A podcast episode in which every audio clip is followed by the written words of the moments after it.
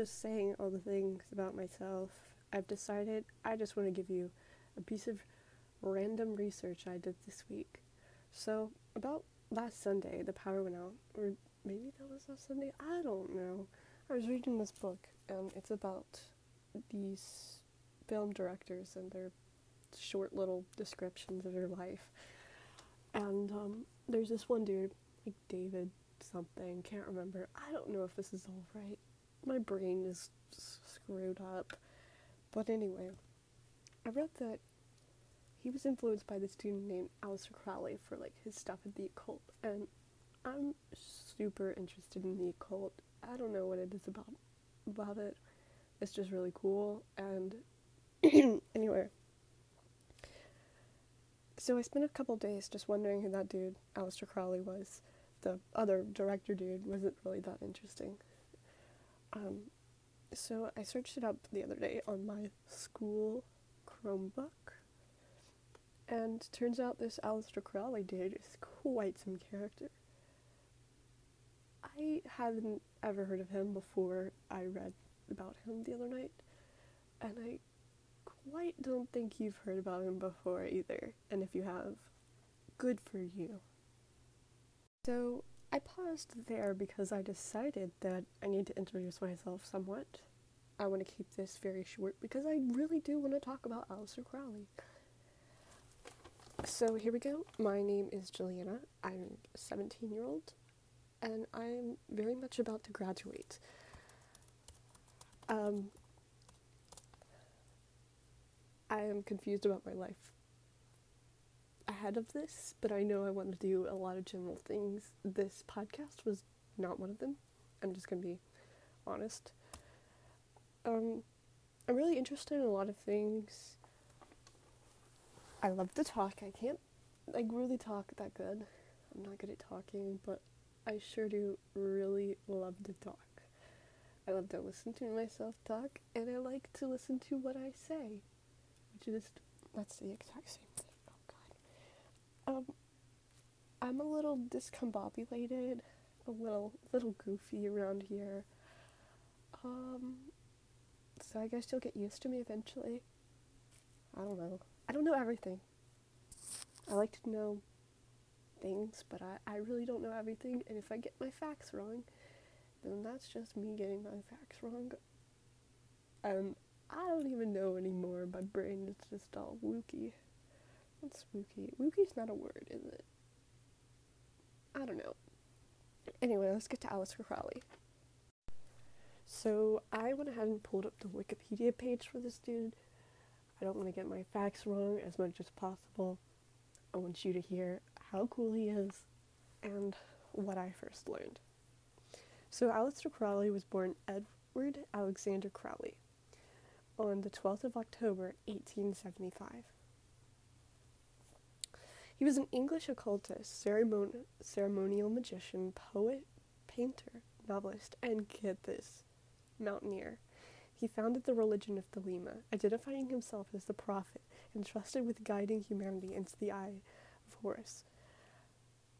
In the early 20th century, a prolific writer, he published widely over the course of his life, and this is from like the first paragraph of his Wikipedia article. His parents were really Christian, and they wanted him to pursue, you know, be interested in Western esotericism. Uh, because of that, he was educated at Trinity College and the University of Cambridge, but he was kind of he's kind of a headstrong dude, and he focused his intentions on mountaineering, mountaineering and poetry, resulting in several pu- publications. so this dude, many speculate that uh, actually biographers alleged that he was recruited into the British intelligence agency, and they suggest that he remained a spy throughout his life. In 1898, he joined the esoteric Hermetic Order of the Golden Dawn, where he trained in ceremonial magic by this dude. Oh God, listen to his name Samuel Liddell MacGregor Mathers and Al- Alan Bennett. He moved to the Boleskine House by Loch Ness in Scotland and went mountaineering with in Mexico with Oscar Eckenstein before studying Hindu and Buddhist practice. Bud, Buddhist, it's Buddhist. Get get it right. Buddhist practices in India. He married Rose Edith Kelly, and in 1904 they honeymooned in Cairo, Egypt, where Crowley claimed to have been contacted by a supernatural entity. Get this. Get this. Okay. His name was Aiwass. I, I, that was an unnecessary voice, but it's Aiwass, who provided him with the Book of the Law, a sacred text that served as the basis for Thelema.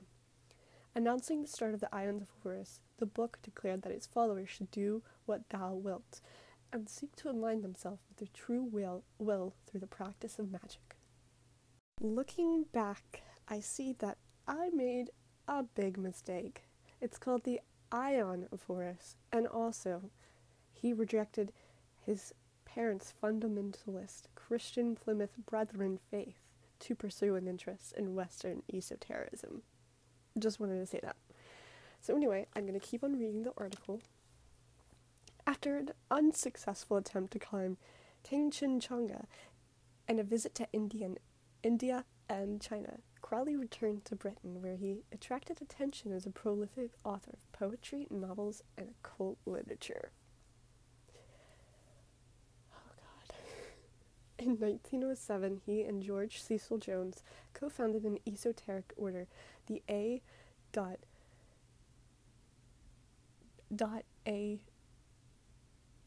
dot it's I just just search just search up his Wikipedia article. I there's no way I can put that into words. Through which they propagated Thelema. After spending time in Algeria in 1912, he, was initiated into another esoteric order, the German-based Ordo Templi Orientis, or OTO, rising to become the leader of its British branch, which he reformulated in accordance with his Thelemic beliefs. Thelemite beliefs. Get that right. Okay. Throughout the OTO, Thelemite groups were established in Britain, Australia, and North America. Crowley. God, I need to learn to talk. Okay, Crowley. Where am I? Okay, Crowley spent the First World War in the United States, where he took up painting and campaigned for the German war effort against Britain, later revealing that he had infiltrated the pro German movement to assist in the British intelligence services. In 1920, he established the Abbey of Thelema, a religious commune in Cefalù, Sicily, where he lived with various followers. His libertine lifestyle led to denounce denunciations in the British press and Italian government evicted him in 1923. He divided the following two decades between France, Germany, and England and continued to pl- promote Thelema until his death. So I was confused about libertine lifestyle, and so there's like a highlighted thing of the page that I could, I, you know, looked at.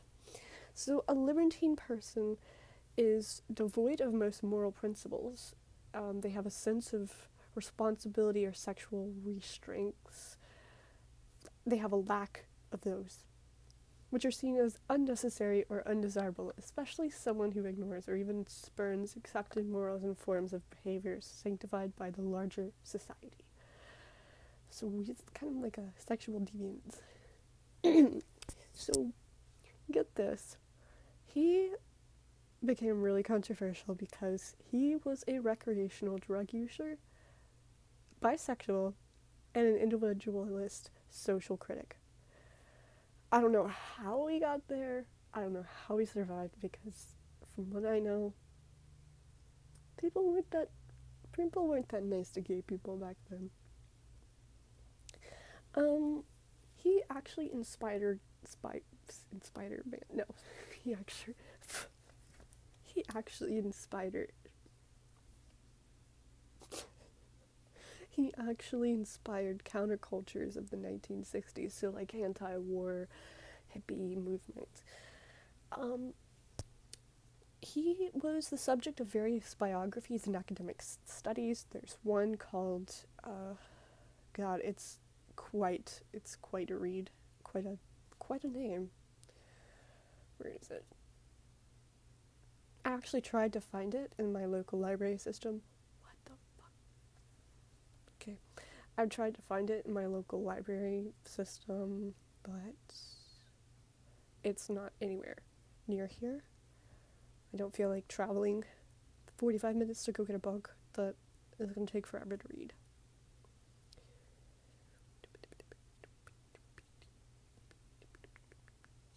Okay, so. Oh. So get this. I scrolled all the way down to the bottom of the page, and he influenced many in British popular culture.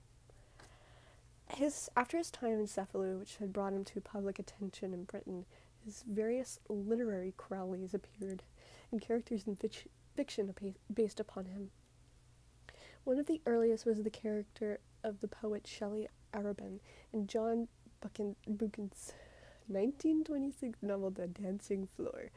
In his novel The Devil Rides Out, the writer Dennis Wheatley used Crowley as a partial basis for the character of Damien Mordecai, a portly, bald, defrocked priest who engages in black magic. the occultist Dion Fortune used Crowley as a basis for characters in her books, The Secrets of the Doctor Taverner and The Winged Bull. He was included as one of the figures in the cover art of the Beatles album Sgt. Pepper's Lonely Hearts Club Band, and his motto of Do What Thou Wilt was inscribed on the vinyl of Led Zeppelin's album Led Zeppelin III. Led Zeppelin co founder Jimmy Page bought Boleskine in 1971, and part of the band's film, The Song Remains the Same, was filmed in the grounds. He sold it in 1992, though David Bowie makes a fleeting reference to Crowley in the lyrics of, the, of his song Quicksand. It's been suggested that the lyrics of Bowie's number one hit single, Let's Dance, may substantially paraphrase Crowley's 1923 poem, Lyric of Love to Leah. Ozzy Osbourne and his lyricist Bob Daisley wrote a song titled Mr. Crowley, and Mr. Crowley began to re- receive scholarly attention from academics in the late 1990s. I think that's really cool. Um, I don't know why. Okay, so where did he come from? Where did he go? He's just popping out nowhere, basically in the 90s. That's when, um, I guess most people learned about him. Let's see. Um, he was, he was claimed to be a British spy, and he would spy on the British government through, you know, the anti, um, just like the German clubs in America, and he'd go to the rallies and meetings and stuff, and supposedly give them give the British government intelligence that they needed to, you know, get through the war. Um, he was bisexual and exhibited a sexual prefer- preference for women. Um, he, and I quote, had a particular attraction towards exotic women. Okay. Um, he advocated for complete sexual freedom for both men and women.